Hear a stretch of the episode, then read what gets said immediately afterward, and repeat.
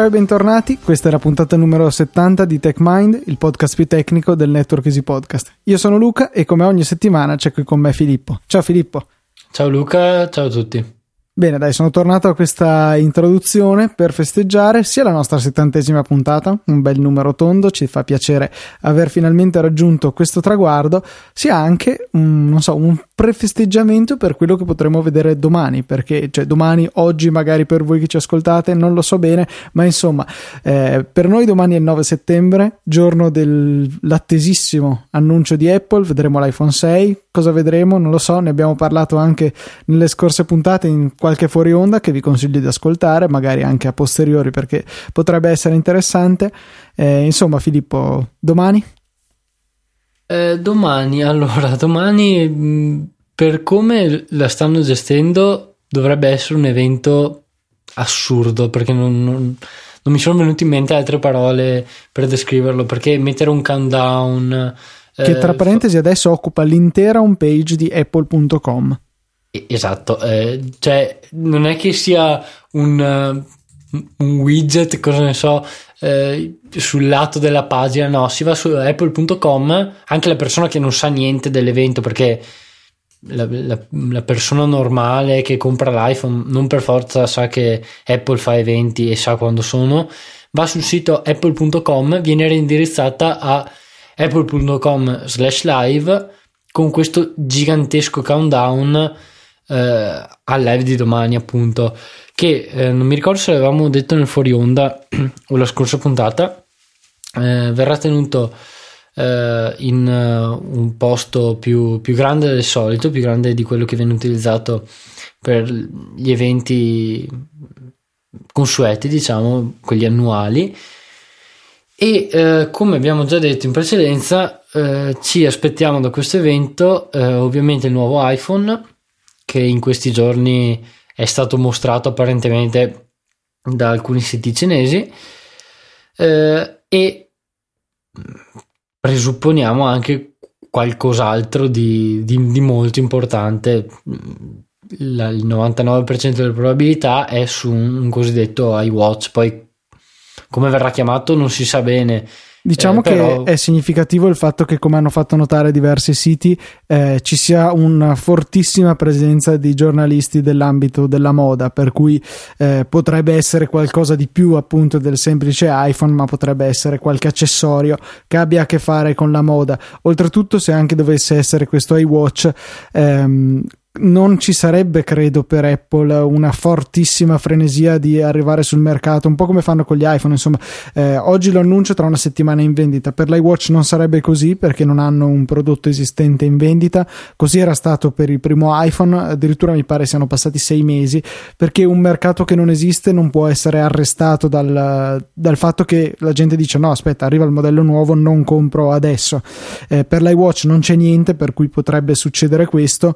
E al contempo magari potrebbe addirittura fare un ulteriore effetto favorevole per Apple perché chi esatto. magari pensava di comprarsi un Motorola, un Moto 360 o qualche altro smartwatch LG, della concorrenza, R. ecco, magari decide di aspettare l'iWatch.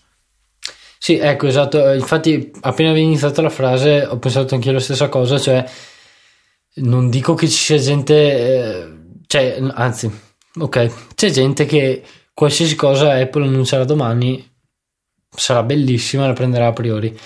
Eh, però c'è gente che, mm, ad esempio alcuni miei amici, hanno visto eh, quello che mm, è stato annunciato negli scorsi giorni, soprattutto eh, in ambito mh, mm, smartwatch, eh, cioè quindi il Moto 360, l'LG Watch R, se non sbaglio si chiami, e, e stanno pensando, bene, aspetto l'evento Apple, vediamo cosa annunciano, a seconda di quello che viene annunciato compro uno di questi tre.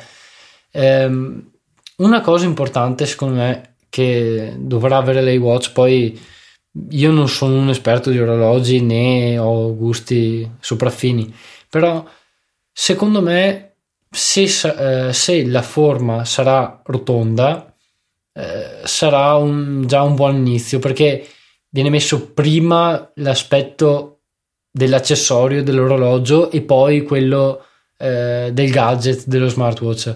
e è il, il, la direzione che hanno scelto LG e Motorola con uh, i loro modelli perché sono due orologi che mm, sono belli comunque da portare e danno prima l'immagine dell'orologio appunto che quella del, ga- del gadget cosa che non succedeva ad esempio con uh, il, già con il Pebble se vogliamo. Con il Pebble o con il, uh, l'altro il concorrente è WIM WIM uh, WIMM Vabbè, tra l'altro se non sbaglio parzialmente prodo- eh, progettato in Italia. Comunque ehm, ecco bisogna cioè bisogna eh, sarebbe carino se eh, venisse messo prima l'aspetto dell'orologio che quello del gadget perché appunto essendo un mercato che non c'è eh, bisogna mh, mm, puntare sul fatto che anche la gente come me che non porta un orologio deve sentirsi confortevole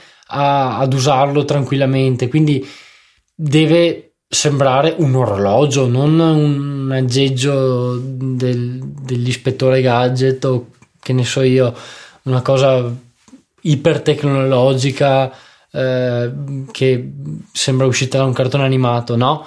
Deve sembrare un orologio vero e proprio. Eh, Fondamentale anche per chi come me invece l'orologio lo porta ecco. abitualmente. Io non, non, mi porterei mai un qualcosa che sembri fantascientifico o che e eh, secondo me uno dei limiti fondamentali per chi come mm. me è mm-hmm. abituato a portare un orologio è la questione batteria. Già il Moto esatto, 360 esatto, per esatto. dire è inutilizzabile perché da quello che ho letto, ho detto proprio prima una recensione, hanno scelto di utilizzare un processore vecchio del 2010 che quindi è poco potente, quindi ti dà prestazioni scadenti e consuma molto, per cui la batteria non dura niente. Un disastro da quel punto di vista è esattamente il contrario da quello che ci vorrebbe per convincere uno scettico come me a comprare uno smartwatch di qualunque genere. Sì, eh, però eh, se non sbaglio leggevo qualche congettura su Twitter che quei processori eh, fossero stati riciclati tipo, cioè nel senso eh, erano i processori che avevano a disposizione in brevi tempi perché eh, in realtà lo scopo principale di entrambi questi due prodotti eh, era anticipare Apple eh, nel mercato più che altro, mm, più di qualsiasi altra cosa. Quindi magari certi dettagli come questi sono stati lasciati a parte. Appunto comunque volevo aggiungere anche una cosa, la batteria su un qualsiasi eh, gadget che viene indossato, quindi dagli smartwatch ai Google Glass, qualsiasi cosa, deve essere veramente un elemento di cui la persona non si deve preoccupare assolutamente. Cioè, nel senso che io devo mm, indossare eh, il gadget alla mattina e tranquillamente arrivare, che ne so, al mattino dopo senza dover mai pensare alla batteria, senza dover pensare eh, sì, magari spengo lo schermo o spengo alcune funzionalità per arrivare a quando sarò a casa a poterlo ricaricare. No, una cosa del genere non può assolutamente succedere con, eh, con i cosiddetti wearable, cioè quei, quei dispositivi che vengono appunto indossati, perché è la limitazione più grande eh, che ci possa essere, perché finché eh, si utilizza uno smartphone eh, si può dire sì, magari uh, che ne so, non guardo il video su YouTube se so che non, non, faccio tempo ad arrivare a casa la sera per poterlo caricare, oppure evito di giocare al gioco in 3D che mi consuma troppa batteria, così. Ma uno smartwatch, deve, ad esempio, nella fattispecie, deve essere sempre acceso, devo poter guardare l'ora sempre, deve essere sempre attivo e in grado di fornire le sue funzionalità e non devo stare a pensare no cavoli magari eh, è meglio se evito di, di utilizzare la determinata eh, funzionalità per far durare la batteria fino a sera. Mm, ripeto è la limitazione più grande secondo me io non considererei neanche niente che eh, abbia meno di una settimana di autonomia, per cui eh, sono abituato a un ecco. orologio qui la batteria la cambio ogni paio d'anni, qualcosa del genere. Già arrivare a caricarlo ogni settimana comincerebbe a disturbarmi. Ecco, quindi io, io parlo da persona che non, non, usa più di tanto gli orologi, se non in particolari occasioni. Luca, dicendolo da persona che porta quotidianamente un orologio eh, potete ben capire quanto sia importante eh, non doversi preoccupare della batteria. Eh, altra cosa invece che mh, mm, ho pensato riguardo appunto un ipotetico iWatch, poi sarà interessante se non verrà presentato un iWatch ma qualcos'altro, perché vabbè rideremo tutti quanti, però un ipotetico iWatch eh, se Apple punterà eh, su um, l'interfacciarsi con un iPhone o se avrà senso anche come dispositivo mm, a sé stante. A sé stante. Eh, questo sinceramente non lo so ancora. Spero col cuore che non abbiano pensato di fare un dispositivo a sé stante che si connetta a internet da solo, perché mh, mm, si porta dietro troppi problemi un concetto del genere. Te cosa ne pensi, Luca? No, guarda, veramente. Uh, A, non voglio pagare un altro piano dati. E B, non sono disposto, torniamo al punto di partenza, a pagare la penalità in termini di batteria che una esatto. connettività autonoma sicuramente porta con sé per cui eh, io voto un, un, eh, che sia un accessorio che sfrutta pesantemente il Bluetooth 4.0 per interfacciarsi con un iPhone sicuramente la cosa sarà limitata da iOS a dispositivi iOS quindi non sognatevi di usare il vostro Galaxy Nexus con eh, l'iWatch di Apple eh, come peraltro in realtà eh, tutti questi nuovi dispositivi con Android Wear richiedono un telefono Android, per cui eh, non c'è intercambiabilità. Eh, nell'ambito Apple si avrà praticamente solo la scelta eh, del, ehm, dell'iWatch, ammesso che questo esista, ma lasciamo stare, oppure di un utilizzo di base con un Pebble o qualcosa del genere. I nuovi eh, dispositivi dedicati ad Android non sono eh, disponibili per chi come noi utilizza un iPhone, insomma. Ecco, quindi eh, sì, appunto, se si interfaccerà con qualcosa sarà solamente con iPhone e forse iPad. Poi immagino che qualsiasi tipo di, di, interfaccia sia limitata solamente ad iOS 8. Sì, senz'altro.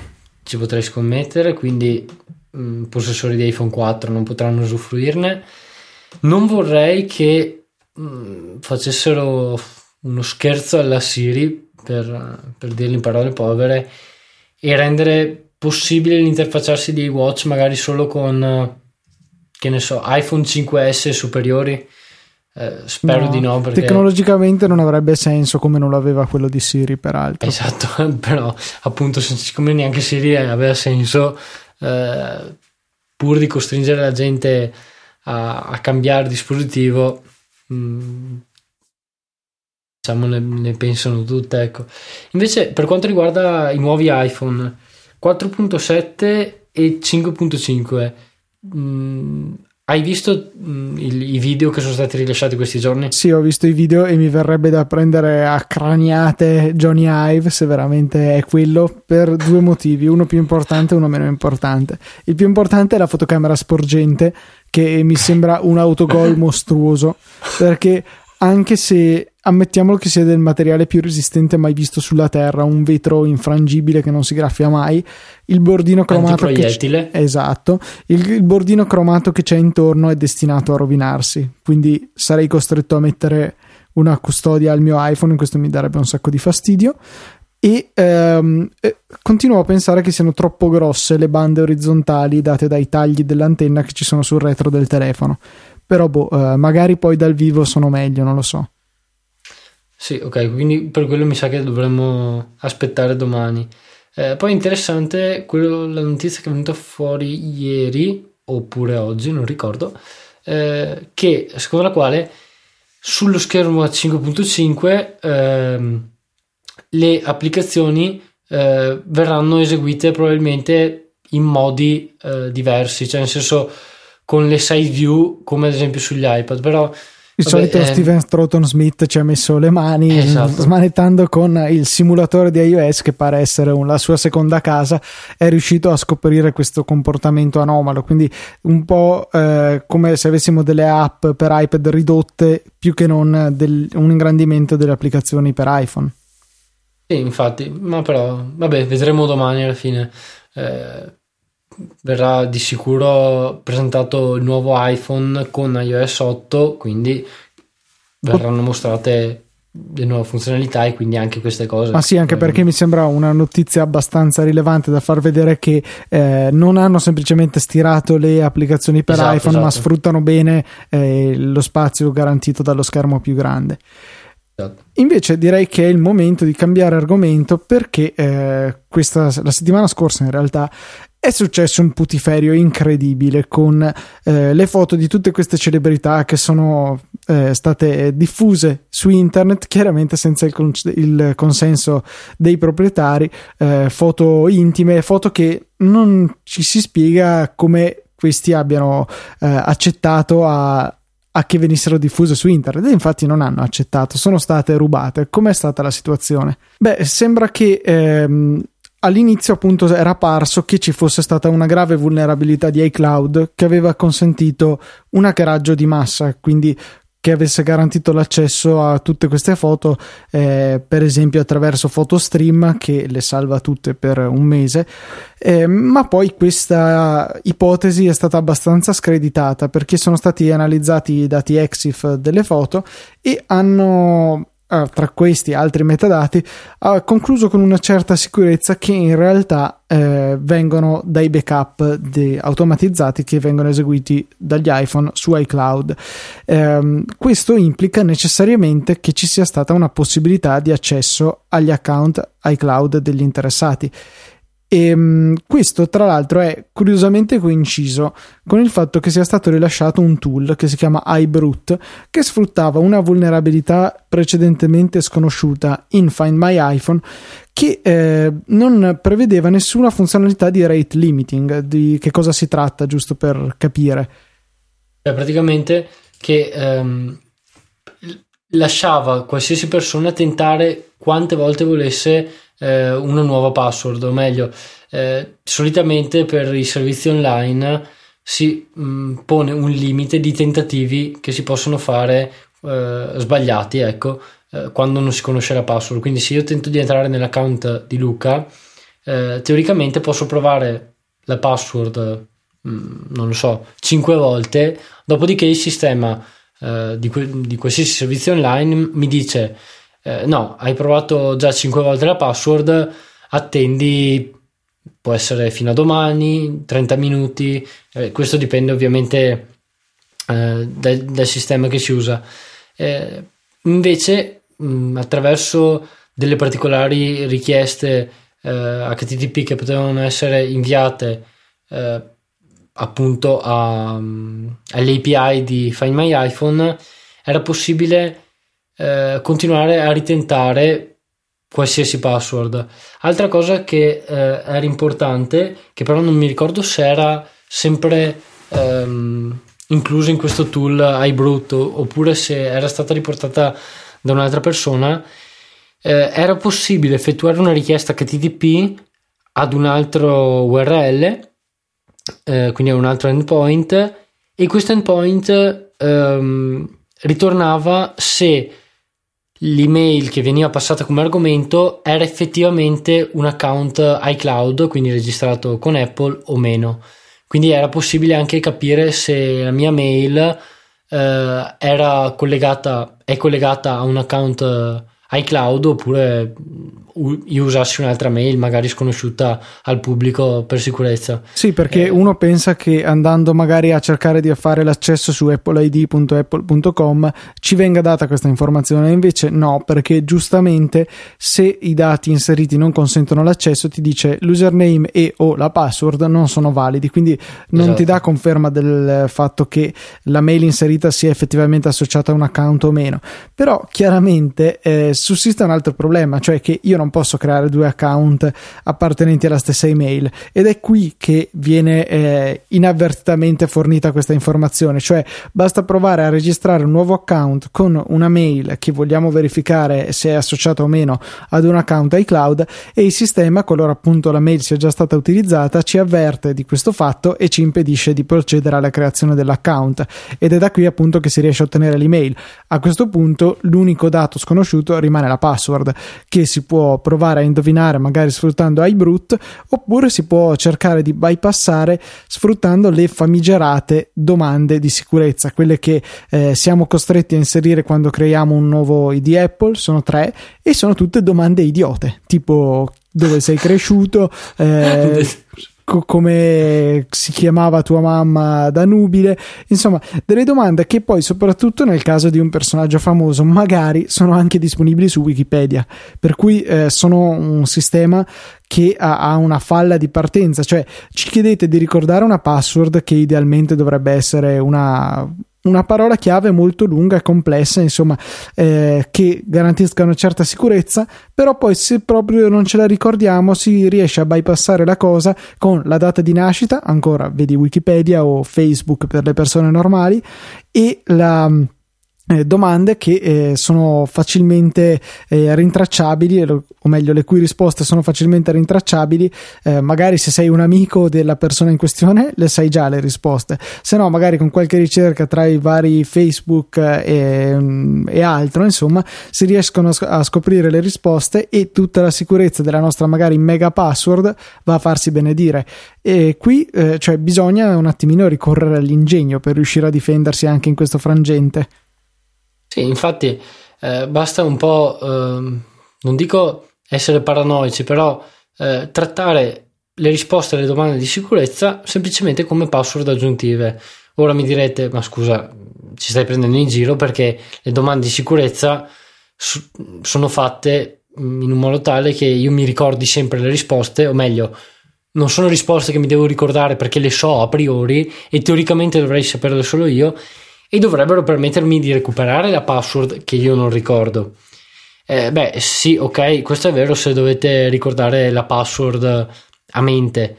Se invece utilizzate servizi come OnePassword o LastPass, eh, è possibile salvare anche le risposte alle domande di sicurezza all'interno di questi servizi. Facendo questo, mh, mm, cioè, o meglio, se facciamo questo, non siamo costretti a mettere le risposte vere alle domande di sicurezza, eh, ma ci basterà generare eh, con OnePassword ad esempio una, una, stringa lunga 20 caratteri come risposta e tenerla salvata.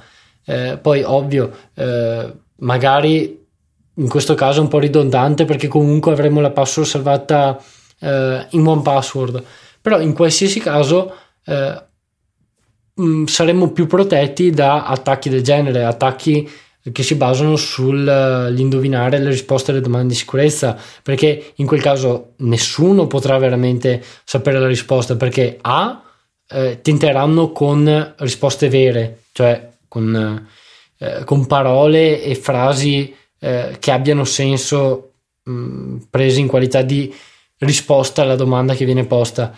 Eh, sì, risposta alla domanda che viene posta. Eh, B, anche mh, mm, pensassero, eh, anche se la gente pensasse remotamente che potre, eh, avremmo potuto usare eh, stringhe complesse come eh, risposte alle domande di sicurezza, beh, tanti auguri indovinarle se sono stringhe di 20 caratteri alfanumerici e con simboli in mezzo. Eh, come abbiamo ripetuto in tante puntate, eh, richiedono un brute forcing infinito, pres- pressoché infinito. Ecco. Diciamo che eh, in questo caso, con questo suggerimento, si prevede che l'utente in questione utilizzi già un sistema come OnePassword per la memorizzazione delle proprie credenziali e quindi in realtà non esiste veramente il concetto di dimenticarsi la password, però eh, può eh, esistere appunto per riguadagnare accesso al proprio account qualora qualcuno in qualche maniera sia riuscito a cambiarci la nostra super password con un'altra magari super password però a noi non nota. E quindi possiamo sfruttare queste domande di sicurezza farlocche di fatto per ehm, riguadagnare la nostra password sempre che l'attaccante non sia andato lestamente e subito a cambiare le domande di sicurezza e le relative risposte. Eh, diciamo che è una situazione un po' paradossale però ecco questo è comunque un suggerimento che è utile perché eh, impedisce l'accesso a, all'account a mm, malintenzionati semplicemente sfruttando domande di sicurezza poco utili, poco eh, significative ecco, per provare la nostra identità. Eh, ci vorrebbe, una cosa a cui pensavo tempo fa, in generale un qualche servizio che riesca a collegare il mondo fisico al mondo reale. Per esempio, io quando registro il mio ID Apple potrei volerlo associare per dire alla mia carta d'identità, di modo che sono io, eh, l'account è mio e se per qualunque ragione dovessi esserne chiuso fuori, poi potrei riaccedervi. E appunto mi chiedevo eh, qua opportunità di business gratuita che do a tutti i nostri ascoltatori, cioè aprire dei punti vendita per cui eh, io vado lì eh, con il mio documento in mano, l'operatore verifica che il documento sia mio, che la foto corrisponda, eccetera, eccetera, e a quel punto ti dà una sorta di codice di sblocco che eh, inserito nel sito in questione eh, dà a questi la possibilità di connettersi al database de- del servizio Pinco Pallo e che verifica l'identità e certifica appunto a me sito richiedente il fatto che Luca Zorzi è effettivamente Luca Zorzi e non qualcun altro che sta cercando di impersonarlo. Diventerebbe un metodo di recupero delle password sicuramente più eh, efficace, però diciamo che eh, potrebbe non essere l'ideale qualora uno intenda mantenere nascosta la sua identità nel mondo reale da, e separarla insomma da quello online. Eh, altra... Una specie di eh, two factor authentication centralizzata. Sì, è qualcosa del genere, esatto. Però con, che sia eh, veramente collegata al mondo fisico, alla nostra sì, identità sì. e alla nostra persona, più che eh, quello che si potrebbe fare magari con dei dati biometrici che in qualche maniera possono essere ehm, falsificati. Diciamo che eh, così certo bisogna che gli operatori di questo servizio siano incorruttibili però insomma eh, magari per cose importanti ma non importantissime cioè per dire i nostri social network ma non il sito della banca potrebbe diventare una, una funzionalità interessante una sicurezza in più per noi clienti. Un'altra... E poi magari potrebbe, eh, scusa se ti interrompo un secondo, potrebbe essere difficile da gestire dal punto di vista eh, di chi deve interagire col servizio, ecco, magari sì, certo, è difficile perché dovresti Dovrebbe andare magari chissà dove per farti certo. identificare, però insomma eh, è un'idea che se dovesse prendere piede mi piacerebbe poter dire l'ho pensata io, ecco. E... Bravo Luca. Invece, un'altra cosa che eh, è stata interessante, ne abbiamo discusso anche io e te prima di cominciare a registrare riguardo a questa breccia di questo furto di foto che c'è stato, riguarda il fatto appunto che eh, venissero da dei backup, backup per, eh, che sono stati scaricati e ehm, che hanno appunto è stato possibile estrarne dei dati. Questo significa che una volta nota la password del, eh, dell'account dell'ID Apple in questione, è possibile ottenere con tool eh, liberamente eh, disponibili su internet e con liberamente intendo a pagamento. Ehm, è possibile scaricare tutti i backup sul proprio computer e analizzarli, fare quello che vuoi. E questi backup non sono criptati. Il mio pensiero è stato a dire: ma è una cosa orrenda. Dovrebbero essere criptati questi backup, ma poi tu giustamente mi hai fatto alcune osservazioni con le quali mi hai evidenziato che la cosa sarebbe estremamente complessa. Perché un, eh, non è in realtà fattibile un, una criptazione del backup che ci consenta di mantenere la facilità che eh, abbiamo oggi con i backup di iCloud?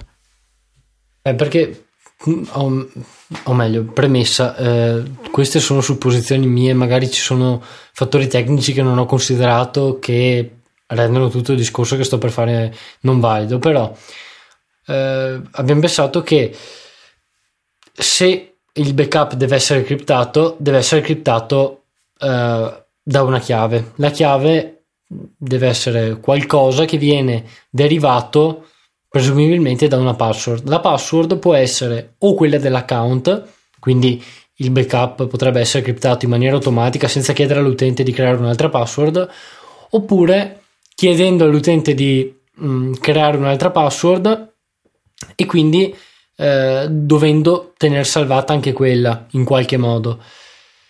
Eh, il problema quale sarebbe? Che cifrare un, un backup richiederebbe che ogni volta che deve essere ripristinato il backup sia necessario inserire quella password. Ora, se è stato compromesso l'account e l'hacker ha ottenuto la password dell'account, sarebbe comunque inutile la cifratura perché se la, eh, se la cifratura fosse basata sulla password dell'account, perché una volta che l'hacker ha accesso a, a questa password, appunto, eh, ha accesso comunque anche al backup vero e proprio decifrato, ecco.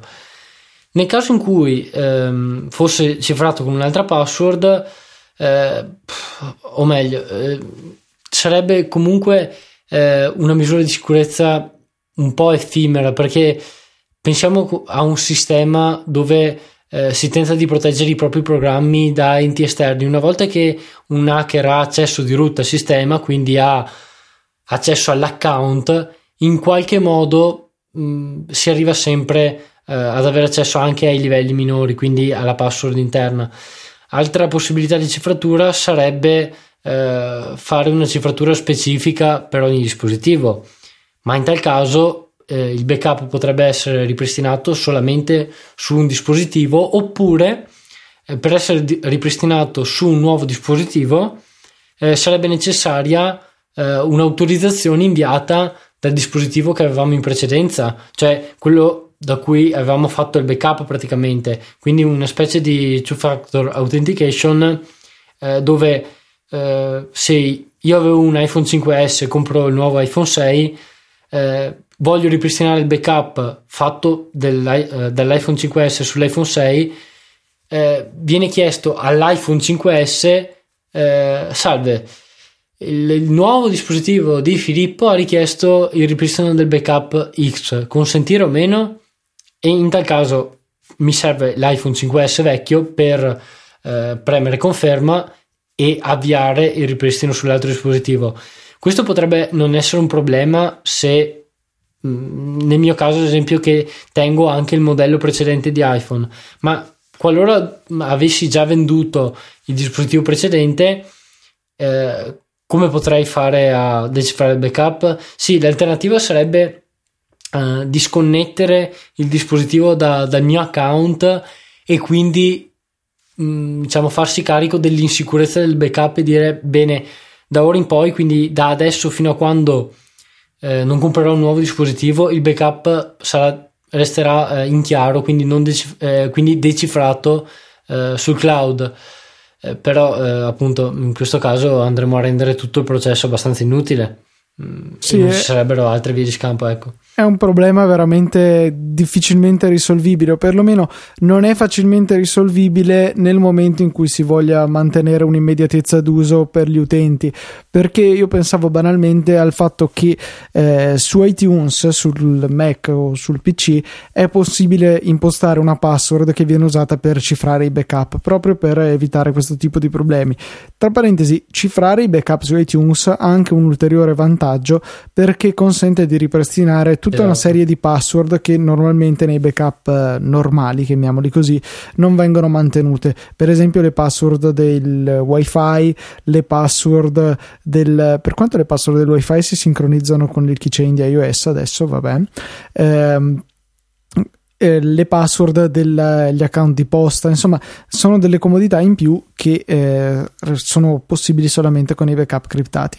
Ora, eh, trasferire questa cosa anche nei backup su iCloud la vedo un po' complessa perché andrebbe a ulteriormente appesantire un'interfaccia che già è macchinosa per chi vuole fare delle modifiche, come quella di tutta la gestione di iCloud. Sono tante schermate, non si capisce bene. Per esempio, eh, collegato a iCloud c'è la posta. Il fatto che tu possa decidere se avere archivia o elimina come opzione predefinita nella mail di iCloud è nascosta in 47.000 sottomenu per cui andare ad aggiungere l'ennesima opzione eh, alle, appunto alla sezione di iCloud potrebbe non essere il massimo per cui diventa veramente difficile eh, volere entrambe le cose cioè grande sicurezza ma anche immediatezza d'utilizzo per l'utente inesperto che prende in mano il suo primo iPhone.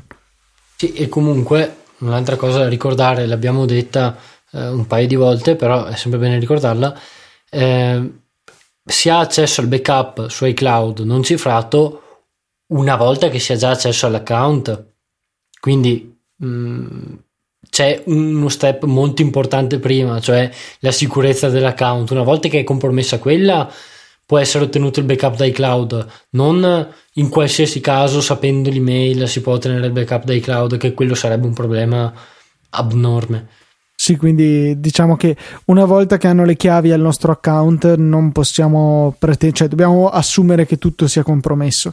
Esatto. Forse qualche cosa si salva, cioè il keychain di sistema, perché è ulteriormente criptato, non lo so, magari non c'è neanche online. Eh, quello ecco, possiamo eh, pensare che sia più protetto del resto, ma le nostre foto, i nostri backup sono decisamente a rischio. La nostra stessa posta è disponibile per chi conosca la nostra password di iCloud, per cui la sicurezza è veramente ormai sparita eh, molto prima. Sì, ecco, un altro consiglio, un piccolo consiglio che possiamo dare eh, è eh, magari, ovviamente per chi ha un account da tanto tempo questo non vale, però se dovete pensare di creare un account, createlo con una mail apposita e usatelo solamente per quello oppure se, se avete già diversi account email Gmail nel mio caso ad esempio eh, cercate di utilizzare quell'account solamente per iCloud ecco o magari per pochi servizi e non come mail principale.